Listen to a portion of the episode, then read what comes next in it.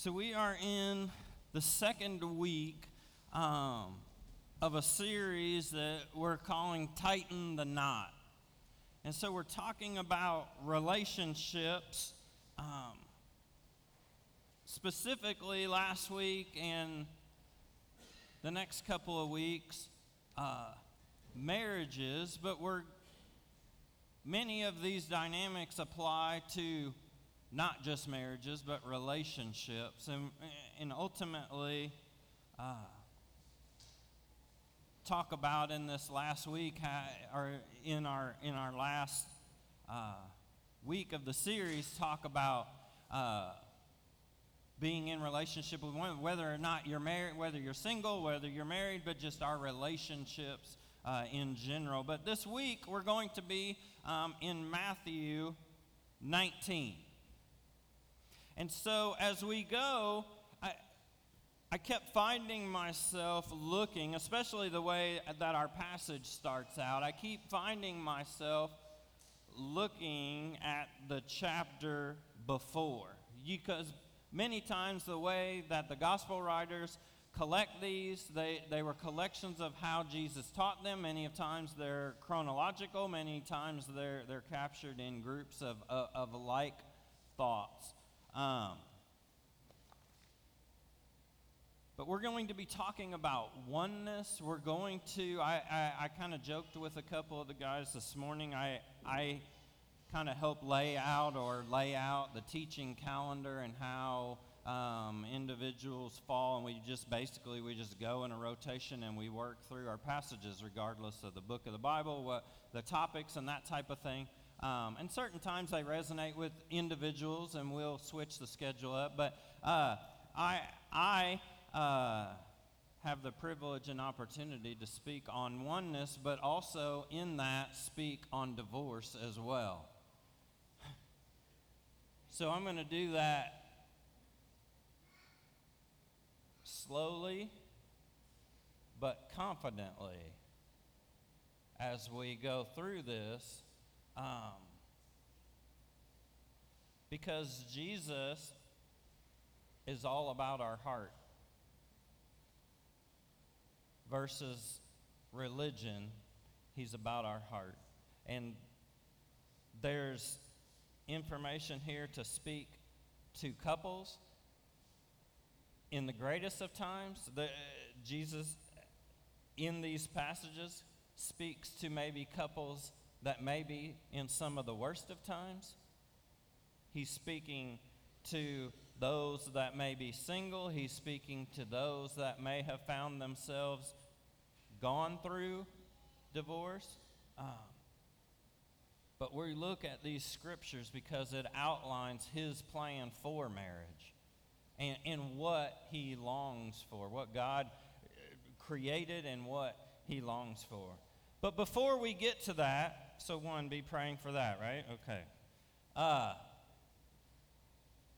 as we go through, I, in Matthew 18, and I'm not going to read through that chapter, but you know, he touches on things when they ask, hey, eh, who's the greatest in the kingdom? And, and he's teaching humility, he's teaching temptations of sin. He's teaching about the parable of the lost sheep. He's teaching about a brother or someone who's sinning against you. And ultimately, he, he, he's teaching about the parable of the unforgiving servant and of servant, and so he's talking about forgiveness. And it's a theme that's woven through chapter 18 is heart and forgiveness. And so then we find ourselves in chapter 19 verse 1 now so you always know that like there's a shift. It hasn't been a continuous. So now, when Jesus had finished these sayings, he went away from Galilee and entered the region of Judea beyond the Jordan. And large crowds follow him, followed him, and, and he healed them there. And so Matthew gives us this setting, right? And he talks about Jesus' geographical movement, shows us kind of where he's going, and then shares these miracles. And we're not necessarily told specifically, but we're told that he is healing people. And so after Jesus finishes up teaching about forgiveness in chapter 18, he moves on from Galilee and kind of bringing to end that ministry to the region of Judea beyond the Jordan. So, where's he going? Well, he's moving towards Jerusalem, right? He's moving towards Jerusalem. He's moving towards the cross. He's moving deliberately toward the final and ultimate act of forgiveness. But before he gets to Jerusalem, he stops. We're told to heal the crowds. So this wasn't a situation, at least that we're, we're told, where he specifically heals this blind person or this lame person. And large crowds followed him, and he healed them there. How large? We don't know. How many were healed? We don't know. But Jesus didn't just heal one, it was. It's as if he healed the whole crowd's plural, right? He healed this large crowd and this large crowd moved towards Jerusalem. And then after this healing, came the Pharisees. This isn't their first trip or won't be their last trip because Jesus is continuing to shake up their world, right? And these are the, the, the religious leaders, the Pharisees. And instead of, we're told there, there, this healing has been going on. And instead of asking, where do your, you know, where do these miracles come from? Where, where is this power? They ask about divorce. Instead of asking, hey, tell us more about death and resurrection. What are, what are you teaching? Help us to understand hey, we need to know your stance on divorce. Instead of asking, are you the Messiah, the promised one? That we have waited and waited and waited, they ask about divorce. And the Pharisees, in verse 3, and the Pharisees came up to him and tested him. Can be translated tempted. Um, same way Adam and Eve were tempted in the garden, Jesus was tempted in the wilderness. And so these religious leaders come very purposefully meandering up to Christ. And basically, if Jesus moves, or their plan is, if Jesus moves a little bit this way, and he, then he doesn't revere Moses, and we'll look at this, or he moves a little bit this way, oh, so then man can just indulge in any kind of lust or problem. The trap springs, he's caught, and down he goes out of our hair. That's their thought process. And so here, Jesus not only teaches us what he longs for in a relationship as marriage was created, but he deals with what was in his day, much as it is in our own day, this, this vexing, burning question.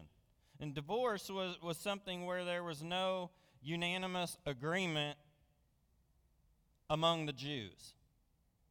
And the Pharisees were deliberately trying to involve Jesus eh, in this controversy.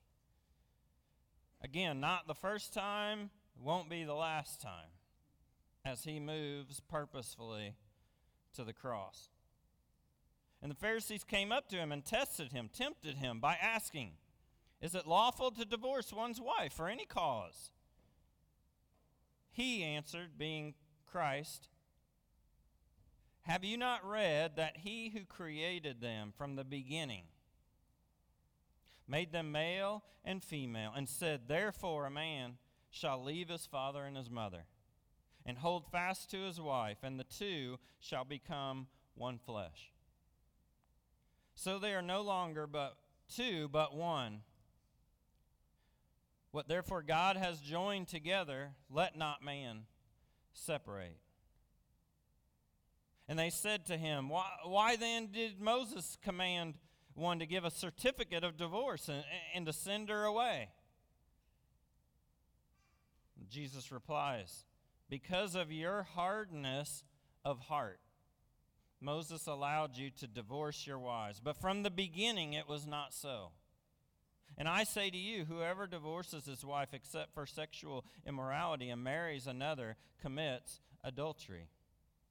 The disciples said to him, If such is the case of a man with his, with his wife, and this is the disciples now speaking, if such is the case of a man with his wife, it is better not to marry. But he said to them, Not everyone can receive this saying, but only those to whom it is given. And he goes on in verse 12 to explain For there are eunuchs who have been so from birth, and there are eunuchs who have been made eunuchs by men, and there are eunuchs who have made themselves eunuchs for the sake of the kingdom of heaven. Let the one who is able to receive this receive it.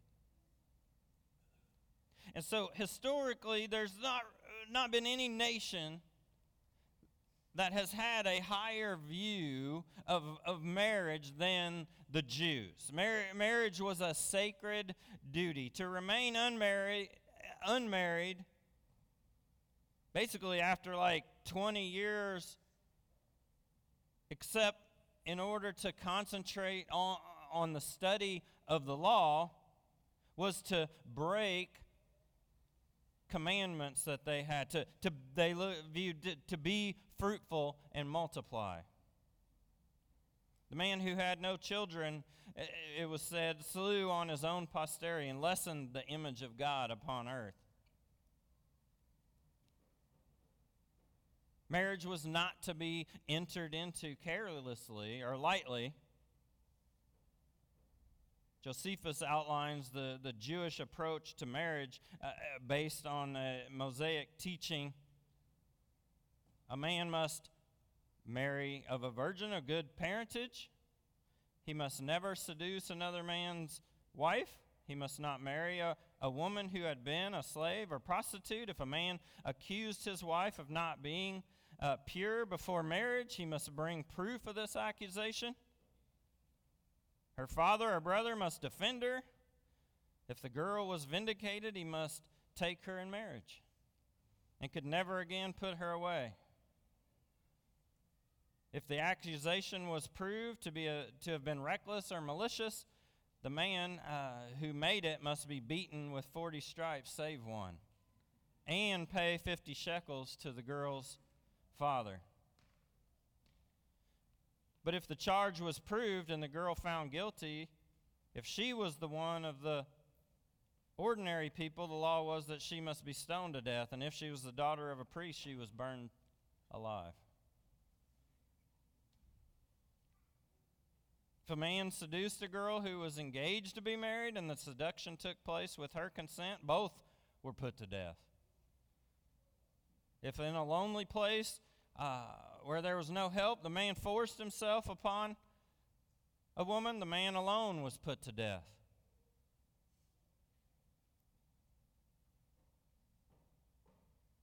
The Jewish laws of marriage and of purity aimed very high.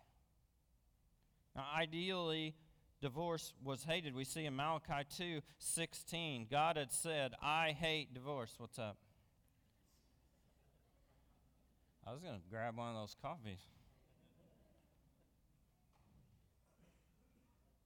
It was said that the very altar wept tears when a man divorced the wife of his youth. But ideal and actuality didn't go hand in hand. And in the situation, there were a couple of dangerous and really damaging elements that went on in that culture. First, in the eyes of the Jewish law, a woman was a thing. Okay, she was a possession of her father or of her husband, as the case may be, and therefore she had technically real, no legal rights at all. Eh, most Jewish marriages were arranged either by the parents or by a professional matchmaker. Um, and a girl might be engaged to be married in childhood and, and was often engaged to be married to a man maybe that she had never even met or seen before. Um, now, there was a little bit of a safeguard there in the fact that when she came of age at 12, uh, she could reject her father's choice uh, of a husband.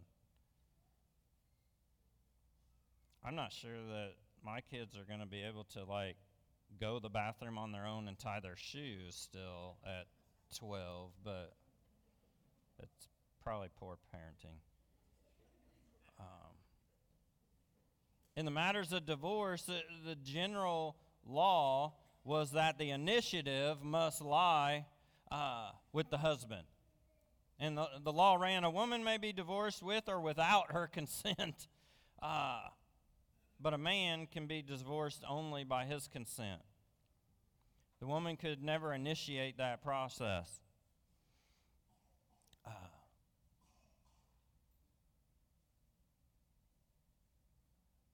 And the second dangerous element uh, that was prevalent then uh, was the process of divorce was ridiculously easy.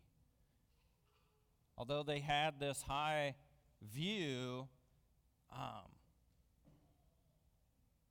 they basically, well, it's the process is found in the passage, the Mosaic Law, uh, which Jesus questioners were referring to in Deuteronomy 24. Suppose a man enters into marriage with a woman, but she does not please him because he finds something objectionable about her. So he writes her a certificate of divorce, puts it in her hand, and sends her out of the house.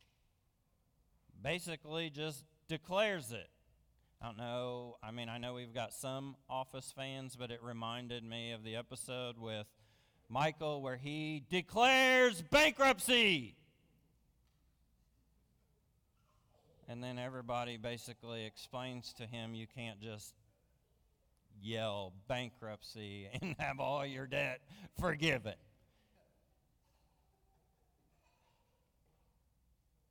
But this is kind of what we see here jot down, see you later, and hand it off.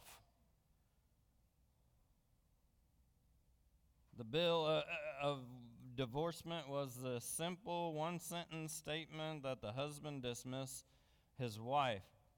Um, and again, Josephus is, is penned that he desire that he that desires to be divorced from his wife for any cause whatsoever, let him in writing give assurance. Sounds like one of those fast talking things at the end of a car commercial, right? Blah, blah, blah, give assurance that she will never use uh, that you'll never use, want her back as a wife, basically, is what it's saying.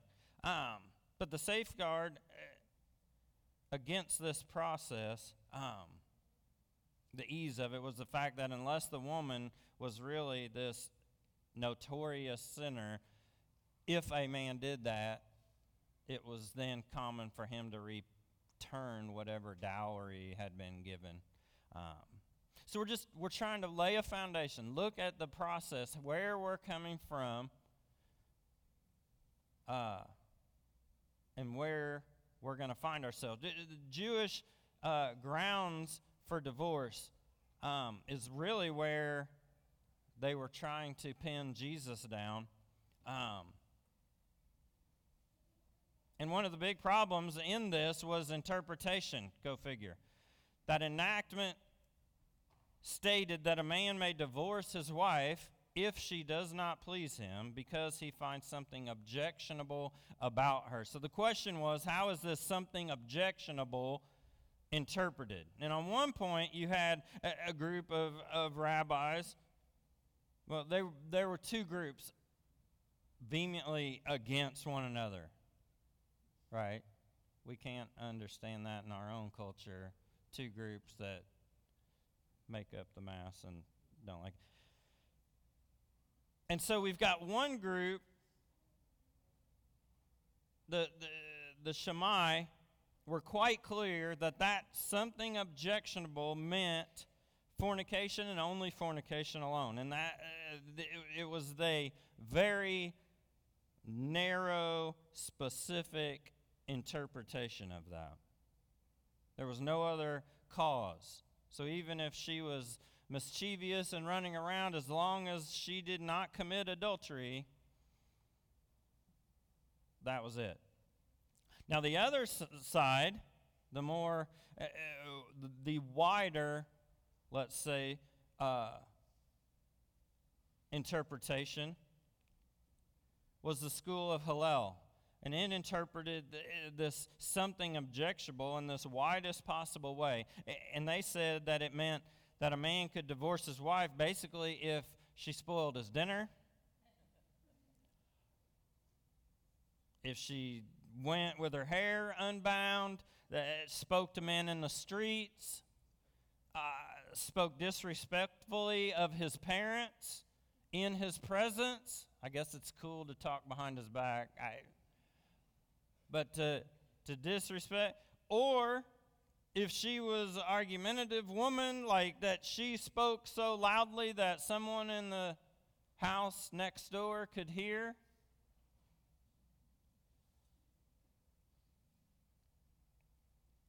And so they went even so far as to say the phrase, that phrase, basically, if she does not please him, however, man could divorce. Even if he just found a woman that was more pleasing to look at.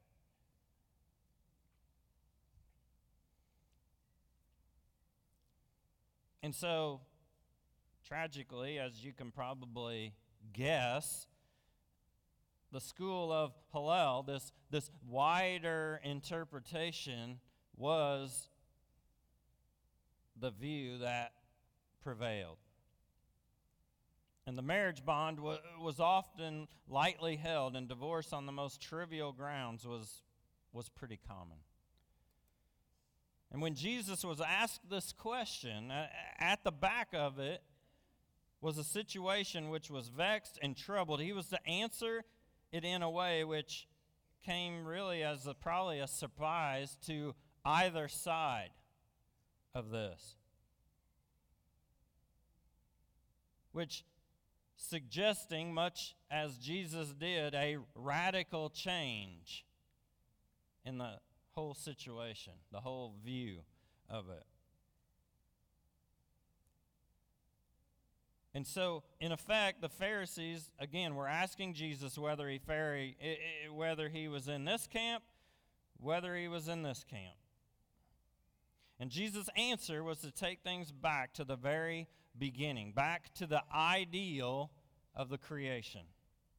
In the beginning, he said, God created Adam and Eve, man and woman. Inevitably, in the very circumstances of the story of creation, Adam and Eve were created for each other, right? I mean, eh, eh, for no one else. Their union was necessarily complete and unbreakable. But now Jesus says the, the, these two are the pattern, they're the, they're the symbol of all who were to come. The argument's clear. In the case of Adam and Eve, divorce was not only inadvisable, it, it, was not only wrong, it was completely impossible. Well, simple reason they were the only ones that were there.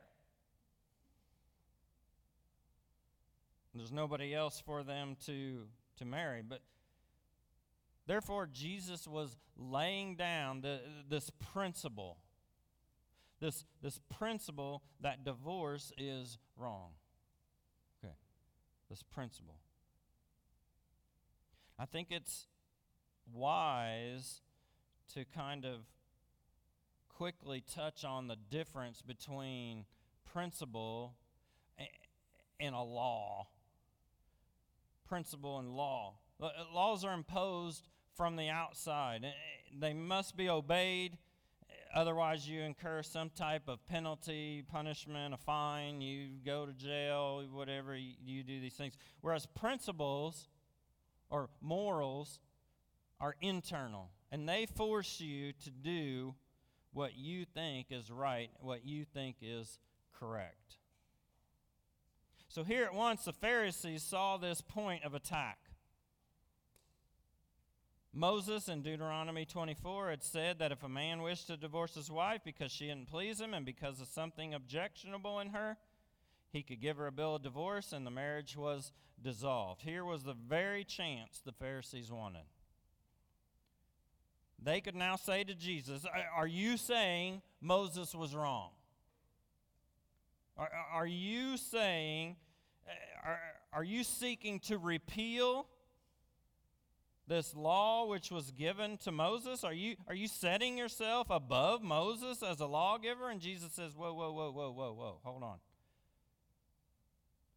Moses said, what Moses said was, in fact, not a law, but more a concession.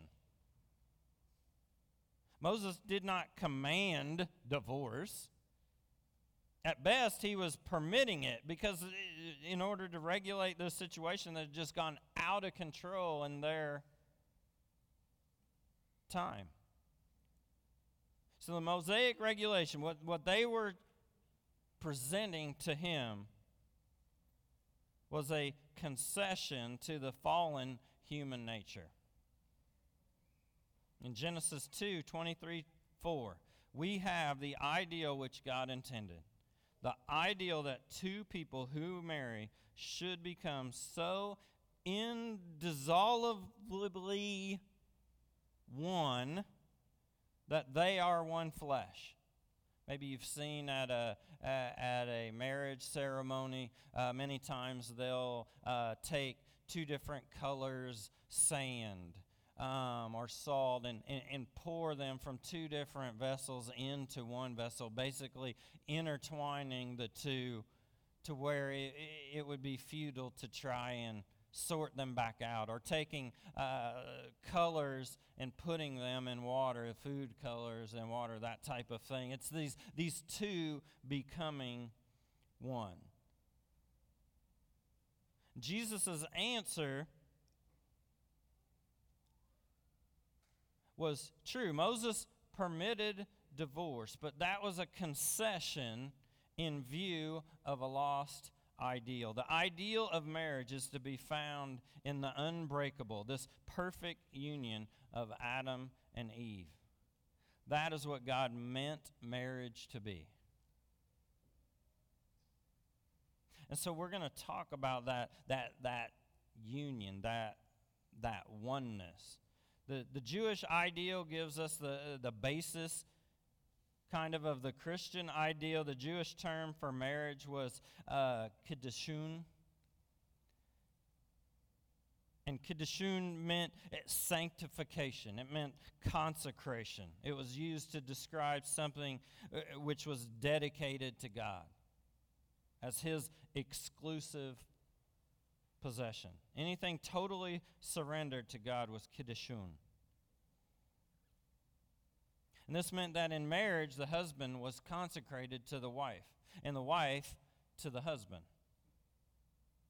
The one became the exclusive possession of the other, as much as an offering became the exclusive possession of God. And that's what Jesus meant when he said that for the sake of marriage, a man would leave his father, leave his mother, be joined to his wife.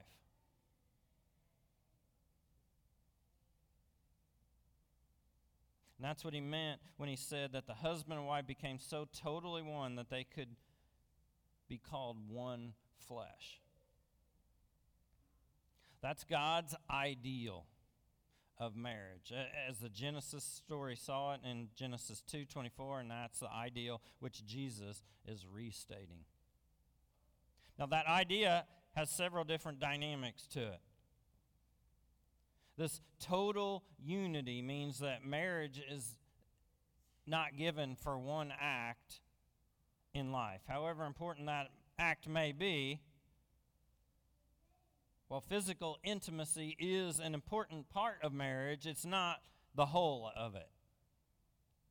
Any marriage entered into simply because of this urgent physical desire can't be satisfied no other way is probably from the outset going to be doomed to failure. Marriage is given not that two people should do one thing together, but that they should do all things together.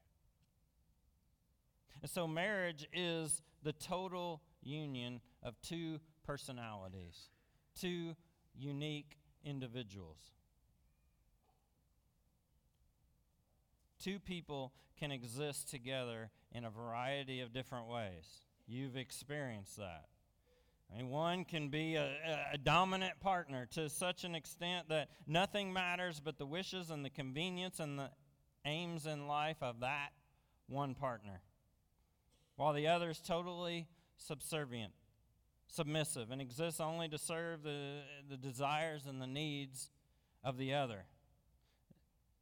Two people can exist in a kind of armed neutrality, where there's this continuous tension, continuous opposition, continuous collision between their wishes. Life can be like just one long argument, and the relationship's best is based at best on this uneasy like truce or compromise. Two people can base their relationship on more or less resigned acceptance of one another all intents and purposes, while they live their life together, each one kind of does their own thing, goes their own way. Each has their, their own life. Share the same house, but exaggeration to say they share the home, right? Cle- clearly, none of these relationships is the ideal. The ideal what Christ longs for us, what God created for us, is that in marriage, in that marriage state, two people find the complementing of their personalities. Marriage shouldn't narrow life, but it should complete it. For both partners, it must bring a new fullness, a new satisfaction, a new contentment. It's the union of two personalities in which the two complete each other. Now, that doesn't mean that adjustments and sacrifices have to be made. But it means that the final relationship is fuller, it's more joyous, it's more satisfying together. Marriage is intended and should be this sharing of all the circumstances of life. Now, there is a certain danger in the delightful time of courtship or, or dating or whatever you call it. It's almost inevitable that the two people will see each other at their best. The glamour days, we'll say. They often see each other dressed up. They're, they're looking their best. They're going out somewhere specific to enjoy themselves, to, to have fun. Uh, money's not enough, like, not a pro, like all these different problems or issues are not in that mix. But for those that are married, and some married for a very long time, realize two people must see each other when they're not at their best.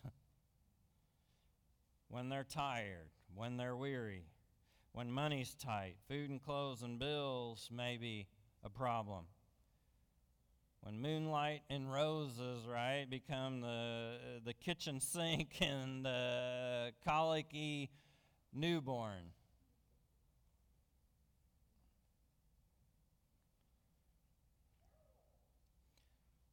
Unless two people are prepared to face the routine of life as well as the glamour of life, I don't know if it's going to make it.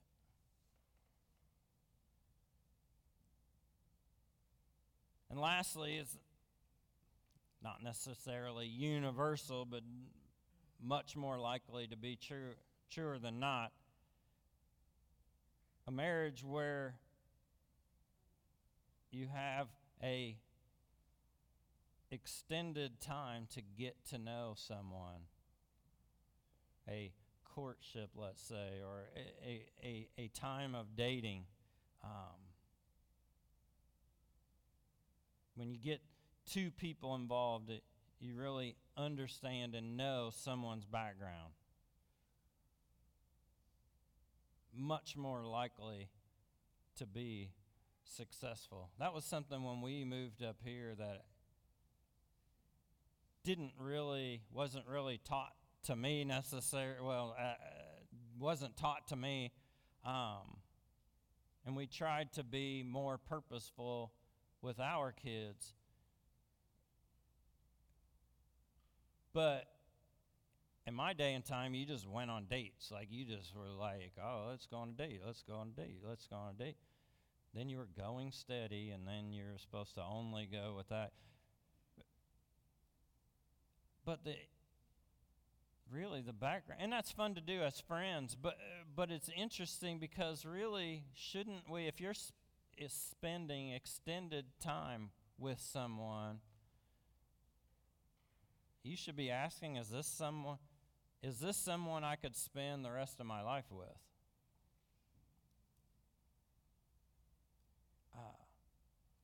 I met, and we may even have some earlier, I'm sure we have some earlier times, but Emily and I met um, in our, our, senior year of high school. So I've known her well, well over half my life. Like, I, I know I've been with her longer than I was without her. And many of us uh, are in that boat. But I can tell you back then, I wasn't thinking, is this a person I want to be with my whole life? I'm thinking, is this the one I be with on Friday night?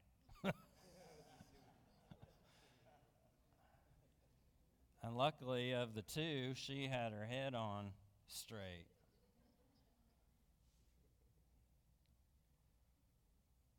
But marriage means this constant togetherness, and it's perfectly possible for ingrained habits and, and unconscious mannerisms and these ways of, of upbringing to collide, right? But the fuller the knowledge people have uh, of each other before they decide to become engaged or ultimately married, the longer that that time is, the more that you are purposefully learning about someone, the better. Now, it's not to deny there can be love at first sight, and I do believe love can, can conquer all things. But the fact is, the, the greater mutual knowledge you have of each other, the more likely you are to succeed. And so all this leads us to this, fi- to this final conclusion. The basis of marriage is togetherness. And the basis of togetherness is nothing more, uh, nothing other than selflessness.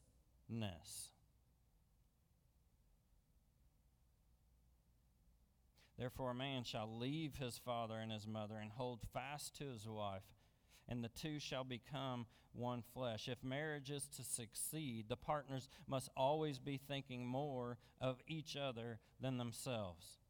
Selfishness is the murderer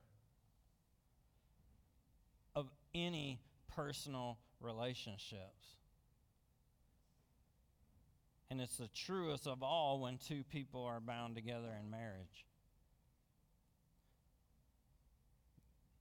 The true basis of marriage is not complicated, it's not difficult to understand. It's simply the love which thinks more of the happiness of the other than it thinks of its own the love which is proud to serve, the love which is able to understand. And therefore, as Christ taught us in all most of his teaching, but specifically as we saw in chapter 18 of Matthew, always able to forgive.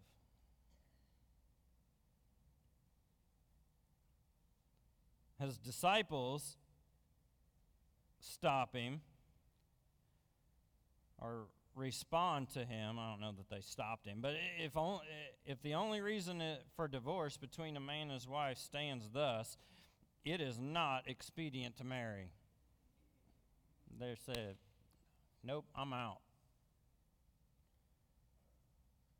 Christ says, no, not all can receive the saving saying, but only those to whom it has been granted to do so. And so Jesus says quite clearly that not everyone can, in fact, accept this situation uh, of marriage, but only those to whom it's been granted to do so. In other words, uh, only the Christian can accept the Christian ethic, right? Only those who have the continual help of Jesus Christ and the continual guidance of the Holy Spirit can build up the personal relationship which the ideal of marriage demands. This, this personal relationship. Only by the help of Christ can, can they develop the sympathy, the understanding, the forgiving spirit, and, and the considerate love which true marriage requires.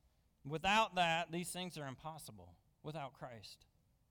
The Christian ideal of marriage involves this, this the prerequisite that the partners are believers in a Christian marriage. Here's the truth which goes far beyond this application. I, I've heard several, I, I've heard people say many times, we, we see the value uh, of these morals. We see the value. I, I, acknowledge the value of these more, like the Sermon on the Mount. We studied that months back. I see and accept the, morals, the ethics of the Sermon on the Mount, but I'm not really worried about the divinity of Jesus, about his resurrection, his risen presence, his Holy Spirit, all that kind of thing. We accept he was a good man, uh, that his teaching was the highest teaching ever given. Let's just leave it at that and get on with life and get out of that teaching and never mind the theology, right? But the answer is simple no one can live out Christ's teaching without Christ. And if Jesus was only this great and good man, he, even if he was the greatest and the best of men, then at most he was just a good example.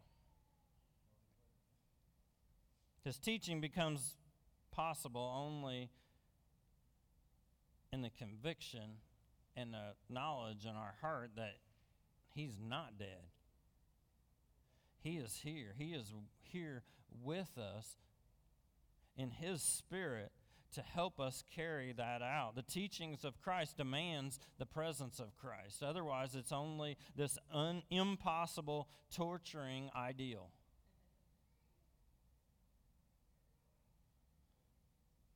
So we have to face that Christian marriage is possible only for believers.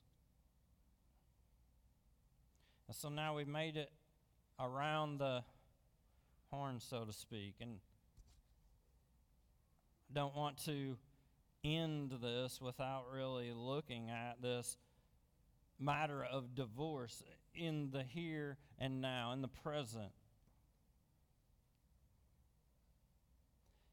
At the beginning, we, we talked about or noted that Jesus had laid down this, this, this principle. It wasn't a command, nor was what Moses had had called it was actually a concession but Jesus lays down as outlining the beginning of Genesis in the relationship of Adam and Eve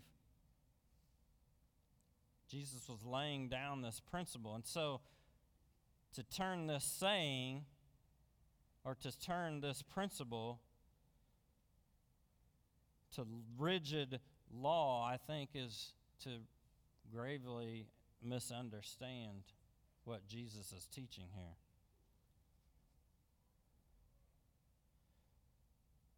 The Bible teaches us a, a, a foundation, a, a way of living.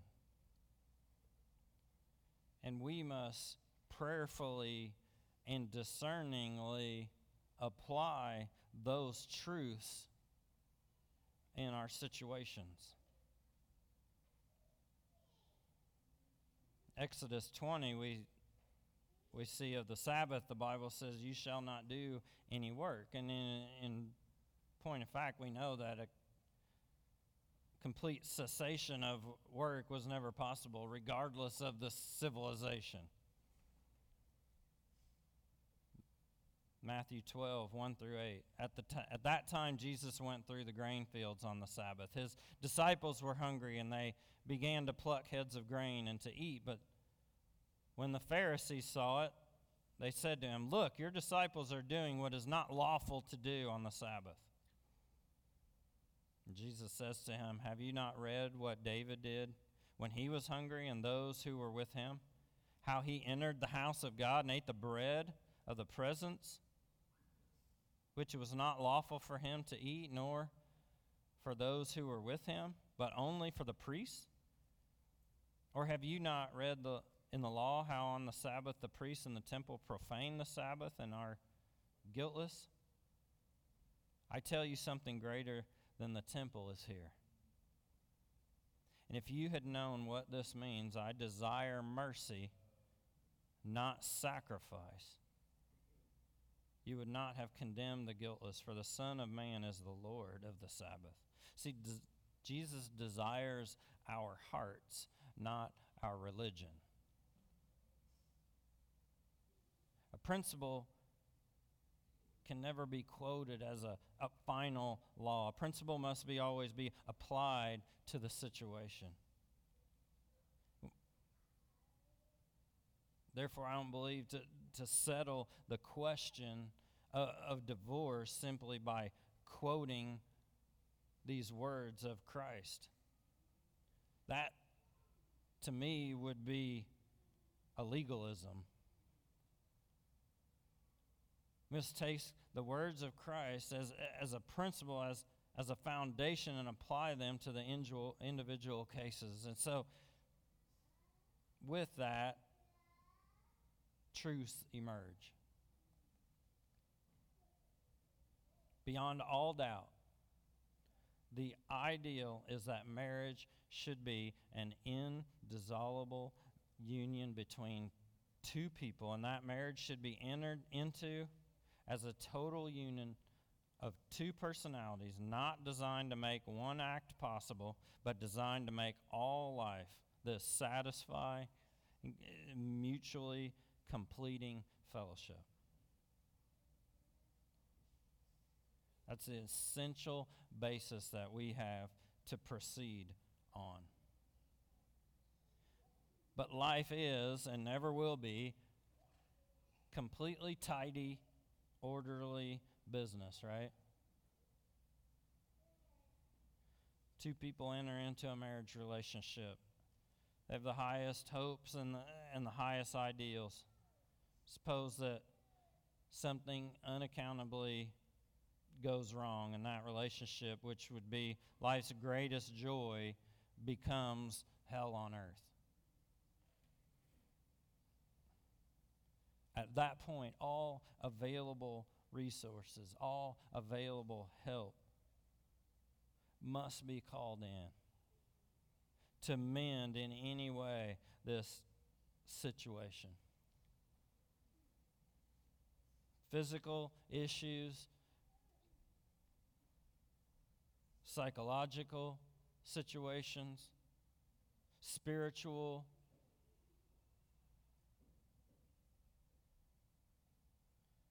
Now, after those things are addressed, uh, the, tr- the trouble may still be there.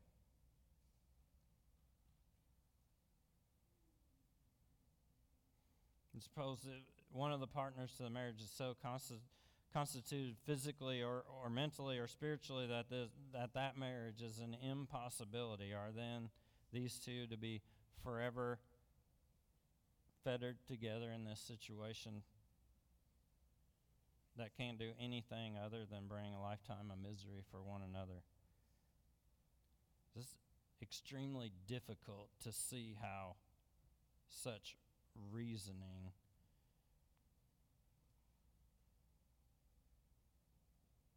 would be come to.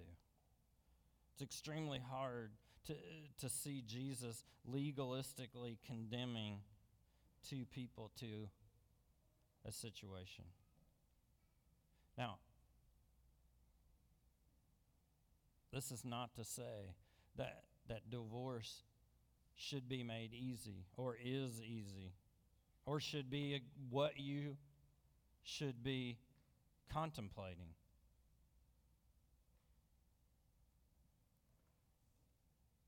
But it's to say that when all physical and mental and spiritual resources have been brought to bear on such a situation, and the situation remains incurable or even dangerous, then the situation may need to be ended. And the church should do everything it can in strength and tenderness to help them. There's doesn't seem any other way to me.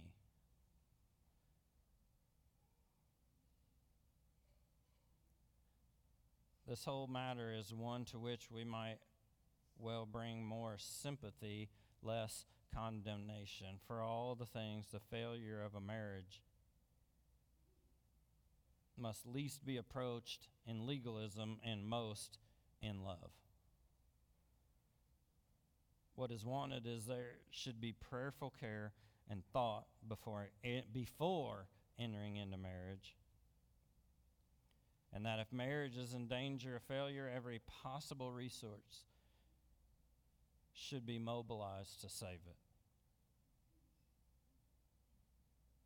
But if there's something beyond that mending, the situation should be dealt with with understanding love.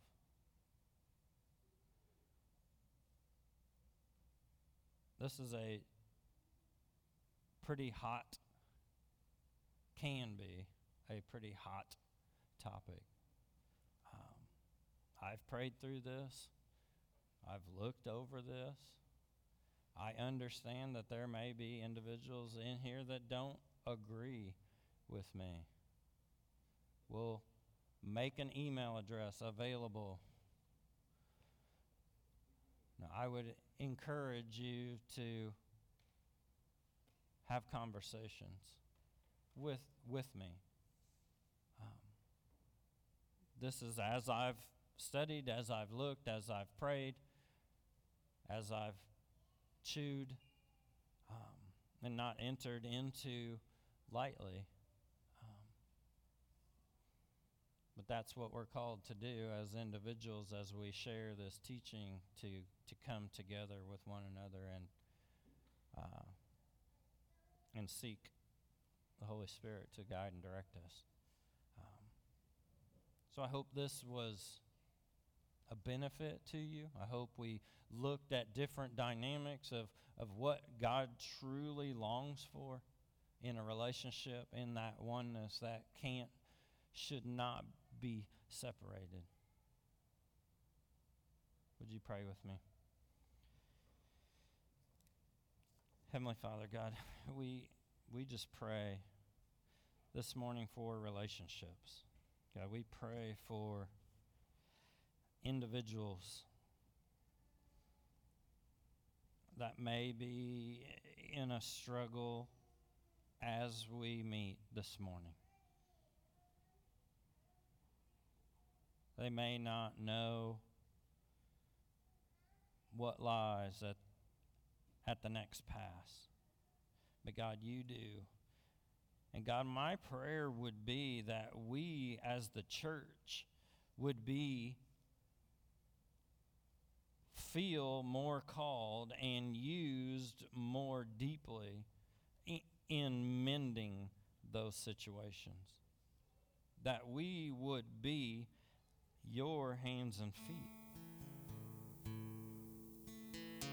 Lord, I know it's confessing for myself, it's much easier to say, I'll pray for you, and then go home. Or I'll pray for you and then go about our way. But my prayer for myself and for this church is to pray and then act. Pray for, pray along with, reach out. minister, walk alongside of. Sometimes I've found, and it's a painful reminder, that all I need to do is sit and listen.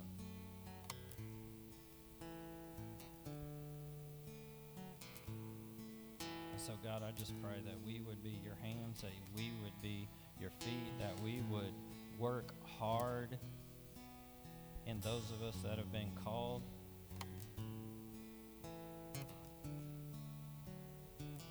To a relationship and marriage. And God, we acknowledge that not all have been called. Not all. God, our life is about loving you. Do that in a marriage, but we can do that as individuals. So, God, let, don't let those that, that aren't in relationship just sit and, and, and long and, and wonder what they're missing out because, God, they, they are in a most unique place to be able to pour everything of themselves into loving you. God, I see that as a wonderful gift. So we just lift up our body, we lift up our community. We pray that strong marriages would minister to maybe struggling marriages. And that we would seek to change our heart. We pray these things in your.